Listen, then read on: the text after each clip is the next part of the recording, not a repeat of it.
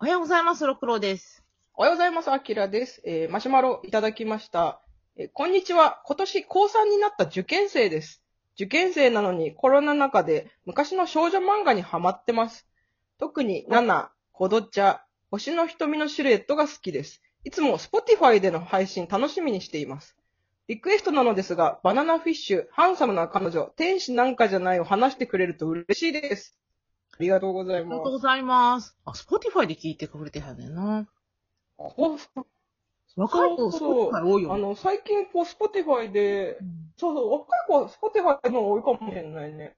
じゃあ、あらすじあいのしくかも、受験生、高3の子が、高3って、高 3? あ、うん。あ、いや、ごめん。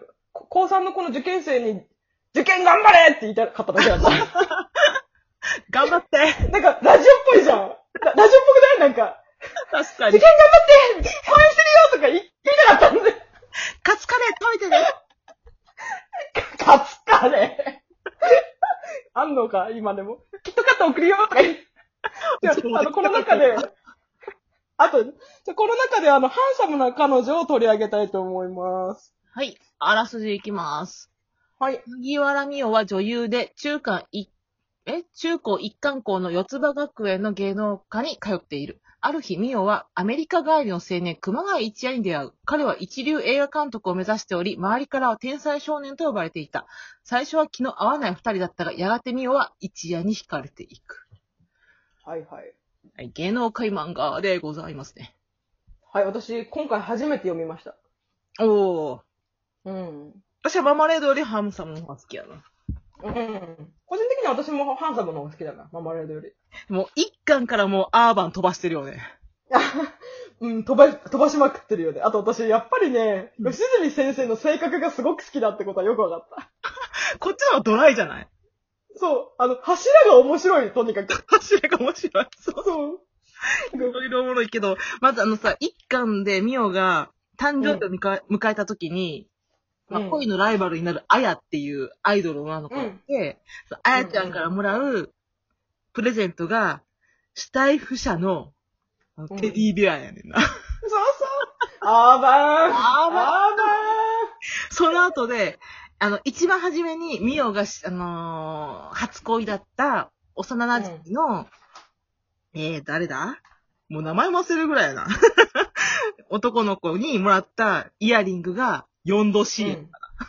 あ、そう、4度 C だった、4度 C だった。これ、おてうるちやぞ。ててるちゃん。るちゃん、てるちゃん。そう。てるちゃん。 ててるちゃんの出番意外と少なかった な。びっくりした。てるちゃん全然関わってこないじゃん、と思った。そうそう。カマスやから1やの。そうそう。かませすぎるんだよそのい後、あの、ディスコに行きの、なあー、ディスコ行ってたね。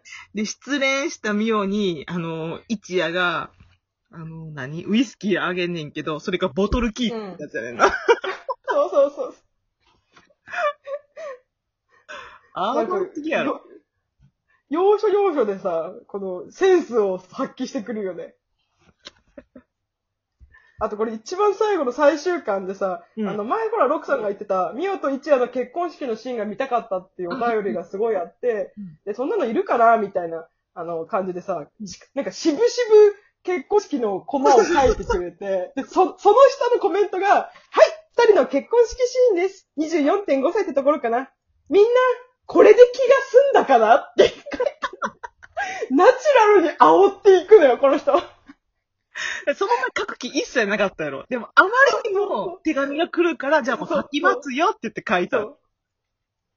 そう。でももうこれ書かないと許されないんじゃない一生言われるんじゃないって矢沢愛先生に言われて、渋々書いて、これで気が済んだかなっていう。あおるね。すごい好き。いい性格してる。でもさ、これ、ハンサムな彼女は私、劇中劇の方が好きやねんな、こうん。うの。んえっ、と、プライビュート愛とか。うんうん。そのプライビュート愛もあらすじとかだけは書いてくれるんだけど、その後どうなるのっていうのが、続き気になるみたいそなうなんか、ミオが探偵役をやるっていう映画があるんだけど、うそれについて、その後どうなるのよみたいな。 とか、ね。うんうんうんうん。いや個人的に好きなのは、まあ、あと前も言ったけど、おさむくんとリカちゃん。うんうん。おさむ、そうね、おさむ、リカちゃんいいキャラしてるね。いいキャラしてる。うんうんうん。関西弁のカメラ私マン。ねうん、読んでて驚いたけど、意外と一夜好きだわ。ああ、でも好きよ、私も一夜。あ、本当にでもまあ、正直第一部までの一夜が好き。そうそうそうそうなのよ。だから、だ から、あのね、今、解釈一致。ママレードボーイでも言ったけど、ラブラブになった後うのん一夜とか、ラブラブになった後のユウとかってあんまり興味ないのよね。あー、まあまあ、それもあるんだけど、なんかさう、ん。私、一夜のいいところって、その、なんだかんだ映画を選んでしまうところが好き やろ。わかるー。そうそう。わあの、なんだろう、なんか、あやちゃんのことも別に嫌いじゃない、ゆうのことも別に嫌いじゃない、なんなら好きなんだけどうん、惚れ込んでるんだけど、でも俺には今映画があって、映画が一番大事だから、映画をまず第一に選びたいっていうところがすごく好きなの。うんうん。それがなんか両思いになってからさ、おお前の映画愛どうしたみたいなそう感じそうにななのる。そ、そ、 そこがちょっと、うんってなったわけ。 そうそう。ででも、も、まあい、いな、そうそまあだから、えっと、一回、ハリウッドがどっか行って、一夜う。うんが。うん。で、まあ、うんその、監督に、うん、ミオは一夜の邪魔にしかならんって言われて、別れを決断して、空港行くやん。空港で、勝手に決めんなよって暴れる一夜おるやん。い うんうんうん。や、ドラマティックなこと書くのうまいなーと思ったわ。あれ確かに。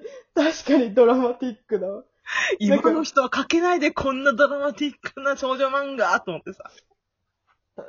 だって携帯して、な、なんかやれば映画2作目を作る、うん。あ、そうだね。確かに、今、今だったらそのドラマティック生まれないもんね生。まれない生まれない。うん。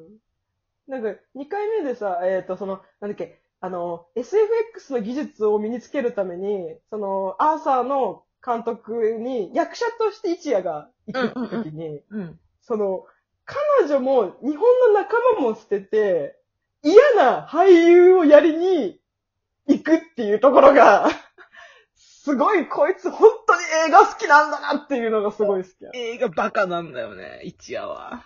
そう、映画バカだな。映画バカ。そ、そこをチョイスできる一夜が好きだったのにって思ったのと、あともう一個さ、なんか子役のお父さん出てくるじゃん、後半。はいはいはい。うん。あいつやばないあいつやばいよ。あいつななんんか、か、未亡 人、あ、そうそう、未亡人じゃないわね。男やもめか。そう。うん奥さんが死んで、うんまあ、あの、シングルファーザーなんだけど、うんあの、新しい、再婚したい。わかる。うん。でも、じゃあ、みおちゃんを、と結婚すればいい。はみたいになるじゃん。だ から、吉住渡作品に出てくるやばいやつの一う人、ん。なうっんちゃん、あいつ。うん名前忘あれいたつ。そう、な、な名前忘れたんだけど、だって、そみおちゃんまだ全然未成年なのよ。10代なのに。うんいや、それ、陰行、陰行になるわ、と思って。あ、でも、そっか、16歳超えたら OK なのか。そうか、オ OK なッのケーだとしても、引くでしょ、実際おったら。うん、まあまあまあ。 なんか、そ、そこでさ、いや、いや、みおちゃんいくつだと思ってんだよ、考えるよとか、思わないこいつがやべえと思って。やばいはい。いや、その、もうその人はもう私の中ではモブなのよ、モブ。ああ、確かにわかるわかる。でもなんか一瞬できらめきをね、放ってった。ふわーってこう、俺はやばいっていうのをね、放って去っていったところも好き。あとあれか、リカちゃん。リカちゃんも好きですね。リカちゃんいいね。特に小学生の女の子は一番共感すると思う。好きな人に素直になれないっていう。うん。いいね。等身大だね、とても。うん、うん、で、まさかのおさむくんだけの番外編2回作られるってやつ が。押されてる。おさむくんが女子大生と軽い付き合いしてんのうんうんうん。うんに見てリカちゃんがキーってなって、 うんで、好き、カニくんに好きだ、おさむに好きだって言った時に、じゃあ、うん。付き合うって言って、いわゆるうん普通に二股をかけようとしたっていうところ、うんうんうん。もう、あ、吉住は当たると思ったけど、世界観が完全に吉住イズムだよね、あれ。そうそう、うん俺は別に気にせえへんし、みたいな。 うんうんそういう問題じゃねえわっていう。でもこれが一番すごいな、ミオが一番初めに付き合ったんが、いえー一夜じゃなくておさむくんだっていうところだよな。んうん。そうだね、確かに。うんそう。それで思ったけど、この漫画の登場人物みんな、うん自分の好きじゃない人と付き合ってんだよね。あ、一回、あ、そうだね。一回そう思ってるもんね。一回、そう。あの、なんか、別にそこまで好きじゃないのに付き合ってる人が多いんだよね。なんかそれがなんか、なんかあるあるだなーって思って。少女漫画ではなかなかないパターンだよね。そうそう。うん。現実的にはあるあるなんだけど、少女漫画では結構一途さが全てみたいなところがあるから、ちょっとこう気が多いように見えちゃうんだけど、でもまあ実際問題こういうことよくあるよな、みたいなところも、なんか吉住当たるっ ぽい。だから、あの、エレベーターでキスとかあるやん。カニくんと、うんあ、うんムサムくんとミオが。ん。うん。あそこで、好きじゃない人にキスされちゃったとかじゃないやん、ミオが。うん。うん。うん。一応、お付き合いしてる彼氏に付き合い、あの、キスされちゃったみたいなテンションやからさ。うん。うん。そこもちょっと大人っぽいっていうか。確かに。本当だったら一夜じゃないのにってなるはずやけど、うんならないっていう。そうならない。あ、あと一個だけ言いたい。私、ミオさうん、あ、なんかあんだけ一夜一夜言ってたのにさ、一夜がそのハリウッド行った後、なんか一夜にそっくりな顔の男の子が出てきあ、てでさ、すめちゃよね。うん。めちゃ揺れまくってんのちょっとウケたんだよね。 あの顔ケチなんだろうね。そうそうそう。だって、当の一夜は、ハリウッド行って、こう、パーカーちゃんっていう向こうのね、金髪美女に言い寄られても、いや、俺彼女いるからってちゃんと断ってんだよ。うん。なのに、ミオは、なんか家にも行ったりするし、なんか、 グラグラなのよ、とても。 いや、それミキと一緒なんよ、そこも。そうそうそう。やっぱり電話が来ないとダメ。私が必要って言ってくれないとダメ。会えないとダメっていうところがね、ああ、女のめんどくささをこう集約したような集合体だったなって思った。それに比べたらまだリカちゃん、あ、でもリカちゃんも付き合ってるわ、別の人と。うんそう、そうなんだよ。みんなそう、みんなそうなの。みんな一回絶対違う人と付き合うの。で、その後やっぱダメじゃんってなってやめるのよ。だ からやっぱ一回失敗してみないとダメだっていうことね。うん人間。トライアンドエラーが重要ってことですね。はい、ありがとうございました。ありがとうございました。